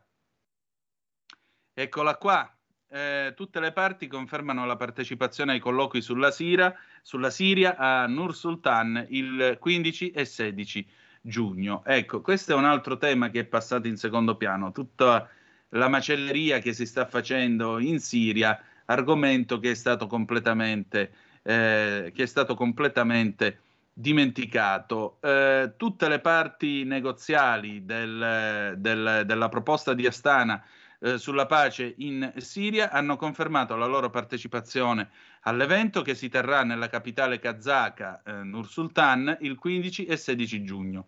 È stato confermato dal portavoce del Ministero degli Esteri kazako Aibek Smadiarov quest'oggi.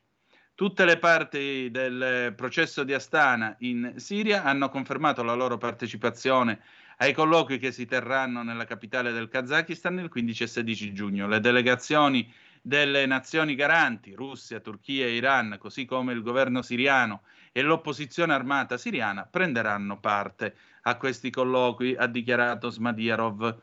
Secondo Smadierov, la delegazione russa sarà guidata dall'inviato speciale presidenziale russo per la Siria, Alexander Lavrentiev, la Turchia sarà invece rappresentata da Selçuk Unal, il direttore generale del Ministero degli Esteri turco per le relazioni multilaterali. La delegazione iraniana invece prenderà eh, ovviamente anch'essa parte e sarà guidata da Ali Ashgar Kaji, che è il eh, principale advisor eh, per gli affari politici del Ministero degli Esteri del paese. Sarà inoltre presente una delegazione delle Nazioni Unite guidata da Robert Dunn, eh, principale ehm, eh, incaricato d'affari politico eh, dell'ufficio eh, dell'agenzia ONU eh, e spe- inviato speciale eh, per la Siria. Ci sarà una delegazione giord- della Giordania, dei rappresentanti dell'UNHCR, l'Alto Commissariato per i rifugiati e infine il Comitato internazionale della Croce Rossa. Loro però parteciperanno in qualità di osservatori. Il giorno prima dell'evento i rappresentanti delle nazioni garanti vogliono tenere delle consultazioni bilaterali e trilaterali al massimo livello. Ci sarà poi una sessione plenaria con la partecipazione di tutte le parti il 16 di giugno. Altra notizia che è stata battuta 32 minuti fa, Parigi vuole mantenere il dialogo con Mosca, lo dichiara il ministro degli esteri francesi, eh, francese. Ha anche dichiarato che il conflitto tra, attenzione, conflitto, per la prima volta, per la prima volta la TAS parla di conflitto e non di operazione militare speciale. Attenzione. Si dichiara che il conflitto eh, tra Ucraina e Russia eh, col- colpisce l'Europa e l'intero mondo. Andiamo a vedere allora questa dichiarazione perché è davvero clamorosa per l'uso di questa parola. Uh, il Cairo, 14 di giugno, Parigi ha cercato di mantenere un canale di comunicazione con Mosca sempre aperto, malgrado i combattimenti nell'Ucraina orientale. Questo è stato dichiarato da un portavoce del Ministero degli Esteri francese nel corso di un'intervista con Al Arabia. Il presidente eh, Anne-Claire Legendre, appunto questa eh, portavoce del Ministero degli Esteri francese, ha dichiarato che il presidente Emmanuel Macron ha cercato di mantenere dei contatti con il presidente russo Vladimir Putin per fare pressione su di lui sull'importanza della cessazione delle ostilità e il ritiro delle truppe dall'Ucraina, aggiungendo inoltre che eh, il dialogo è necessario per trovare una soluzione diplomatica. Il conflitto russo-ucraina eh, colpisce l'Europa e l'intero mondo, ha aggiunto la leggenda. Gli eventi attorno all'Ucraina mettono a rischio il bilanciamento pota- eh, tota- globale dei poteri e minano la sicurezza internazionale alimentare, ha sottolineato la diplomatica francese. E adesso il paese della sera.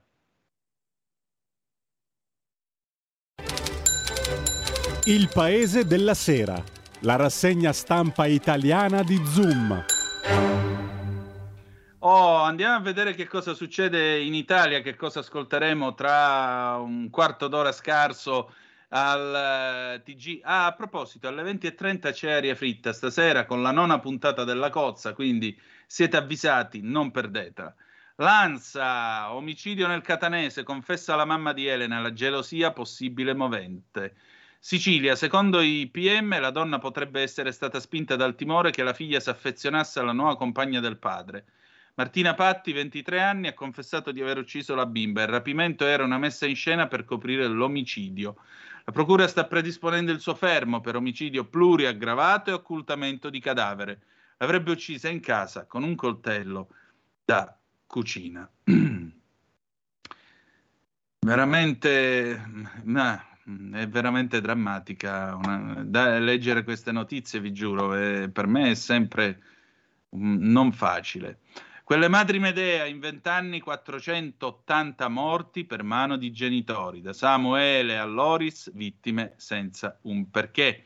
Draghi in Israele, cerchiamo la pace, l'Ucraina entri nell'UE. Draghi in Israele, opporsi all'uso politico dell'odio, eh, e ancora subito corridoi per il grano, dice il nostro Presidente del Consiglio, sarà tardi. E infine Draghi in Israele sul tavolo energia e Ucraina. Mosca annuncia un corridoio umanitario per i civili dell'Azot, questo lo sappiamo già dalla BBC, appunto. Trovata una fossa comune nei pressi di Bucia, avviata un'indagine per crimini di guerra. Kiev, l'Occidente non cerchi più compromessi con Mosca. A Severodonetsk, nei rifugi dell'impianto chimico, ci sono ancora 540-560 civili. Il Papa, una superpotenza, vuole imporre la sua volontà.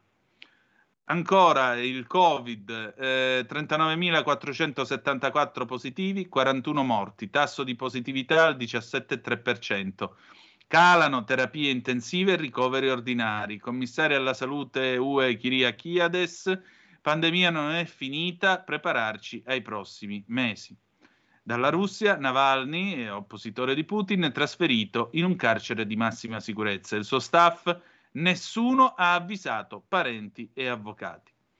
Capaci bis, il procuratore generale confermare ergastoli, rinvio per Tutino. La strategia stragista fu unitaria per le stragi in Sicilia e nel continente, atteso il verdetto della Cassazione. Infine, il Papa, il lavoro senza giusto salario e orario è schiavitù. Il messaggio del pontefice per la giornata mondiale dei poveri. Questa è la dottrina sociale della Chiesa. Non pagare la giusta mercede agli operai è peccato che grida vendetta a Dio. Perché eh, sapete, c'è la dottrina sociale della Chiesa è uno dei temi che eh, molto spesso vengono ignorati quando si parla di Chiesa Cattolica. Se la dottrina sociale tornasse al centro e venisse applicata, vi garantisco, vi garantisco che lavoreremmo tutti molto meglio. Allora, andiamo a vedere l'Aggi, la piccola Elena uccisa dalla madre con un coltello. Per il PM è un omicidio premeditato. La donna ha confessato non ero in me. Poi ha condotto i carabinieri in un campo a 200 metri da casa dove era stata sepolta la bimba. La nonna paterna voleva tenerla lontana da noi e la picchiava. Il movente sarebbe la gelosia verso la compagna del padre. Nel Lazio via libera all'abbattimento dei cinghiali. La regione vara il piano, di, vara il piano controllo ed eradicazione della peste suina africana. Sul territorio regionale vivrebbero 75.000 esemplari. Il piano prevede di eliminarne fino a 50.000. Ecco, vorremmo ricordare una cosa eh, perché ne abbiamo parlato spesso a Zoom Green il venerdì con Lorenzo Viviani se siete in campagna, se siete a spasso sul, eh, in alta collina o montagna, se avete con voi i cani e trovate una carcassa di cinghiale, non fate avvicinare gli animali, i cani, alla carcassa del cinghiale. Avvertite la forestale che viene a prendersi la carcassa, ma non fate avvicinare i cani perché appunto la peste li potrebbe eventualmente mh, colpire. Uh, Papa Francesco, la terza guerra mondiale è stata dichiarata. In un'intervista con i dieci direttori delle riviste della Compagnia di Gesù, il pontefice ha spiegato che i russi hanno sbagliato i calcoli perché hanno trovato un popolo coraggioso, un popolo che sta lottando per sopravvivere e che ha una storia di lotta. Non sono a favore di Putin, no alla distinzione tra i buoni e i cattivi. Ancora, l'Italia sostiene il desiderio dell'Ucraina di entrare in Europa. Draghi, durante l'incontro col premier israeliano Bennett, Continuiamo a lavorare per negoziati di pace e per il cessate il fuoco nei termini che Kiev riterrà opportuno. Per il grano c'è pochissimo tempo. Chi ha vinto e chi ha perso in queste elezioni, in breve, in attesa del bilancio finale dei comuni vinti dall'una o dall'altra coalizione, che avremo tra due settimane, ecco il quadro dei rapporti di forza tra i due poli principali che emerge da questo primo turno delle amministrative. Andiamo a dare un'occhiatina, allora vediamo che cosa dice eh, l'Agi eh, sul tema. A scrutinio ormai quasi completato risultano sostanzialmente confermati i rapporti di forza tra partiti, con un'importante novità, il sorpasso delle liste di centrosinistra, PD, M5S, Verdi, Sinistra Civiche, risultato infine di poco superiore al totale delle liste di centrodestra, Fratelli d'Italia, Lega, Forza Italia Civiche, sia nel totale dei comuni superiori, 42,1% contro il 41%, che nei soli comuni capoluogo, 43,7% contro 43%. Si conferma la parte del leone avuta dalle liste civiche all'interno delle due coalizioni, 22% per quelle di centrodestra, 20-21% per quelle di centrosinistra, Così come la palma di primo partito del PD tra le liste nazionali e il primato di Fratelli d'Italia tra i partiti di centrodestra, con un dato intorno al 10% che risulta quasi doppio rispetto al 5,5-5,9 raccolto dalla Lega. Eh, poi ancora mh, in attesa del bilancio finale dei comuni vinti dall'una o l'altra coalizione, che avremo tra due settimane, il primo turno di queste amministrative dipinge quindi un quadro di sostanziale equilibrio tra i due poli principali tanto più significativo se si tiene conto della grande rep- rappresentatività dei comuni superiori al voto in questa tornata rispetto all'ultima elezione nazionale, le europee 2019. A spoglio ultimato è possibile poi tracciare un bilancio di questo primo turno di amministrative per quanto riguarda i comuni superiori. La prima cosa che emerge riguarda la tabella delle sfide elaborata da U-Trend è che più della metà dei comuni sono già stati assegnati perché c'è stato un candidato che ha vinto con più del 50% più uno dei voti validi, 40 più 1 in Sicilia. Si tratta di ben 79 comuni su 142, mentre nel 17, per fare un paragone, erano stati 49 su 160, meno di 1 su 3. Ai candidati del centrodestra è andata la maggior parte delle vittorie al primo turno, 37, mentre il centrosinistra insegue a quota 31 eletti mettendo insieme i casi in cui il Movimento 5 Stelle non era alleato del PD, 21, e quelli in cui lo era, 10. Il centrodestra è anche la coalizione con più candidati che vanno al ballottaggio partendo dalla maggioranza relativa al primo turno, 24, e quella che accede al maggior numero di ballottaggi, 47, mentre il centrosinistra, con o senza Movimento 5 Stelle, accede a 46 ballottaggi. Io direi che per questa sera possiamo anche chiudere con eh, la nostra rassegna stampa, anche perché si sono fatte le 19.53, un momento che ritorniamo con la visualizzazione del sottoscritto. Eccomi qua. Perfetto, chiudiamo quindi la nostra rassegna stampa di questa sera. Abbiamo finito. Ehm, che dire di più? Io spero che questa sia stata una puntata estremamente interessante. Ancora voglio ringraziare Irma Conti e Maria Fida Moro per la loro partecipazione questa sera. Noi ci ritroviamo quindi domani alle 18.05 trattabili, parleremo di PFAS con un romanzo che riguarda anche Matteo Salvini. Vi, vi metto la pulce nell'orecchio, poi domani scoprirete l'arcano. Eh, grazie per essere stati con noi, ricordatevi che alle 20.30 c'è appunto Aria Fritta e ci lasciamo con una canzone d'amore Moth to a Flame 2021 Swedish House Mafia and the Weekend. Che dire di più? Grazie per essere stati con noi e ricordate che the best is yet to come. Il meglio, malgrado tutto, deve ancora venire. Vi ha parlato Antonino Danna. Buonasera. Avete ascoltato Zoom, il drive time in mezzo ai fatti.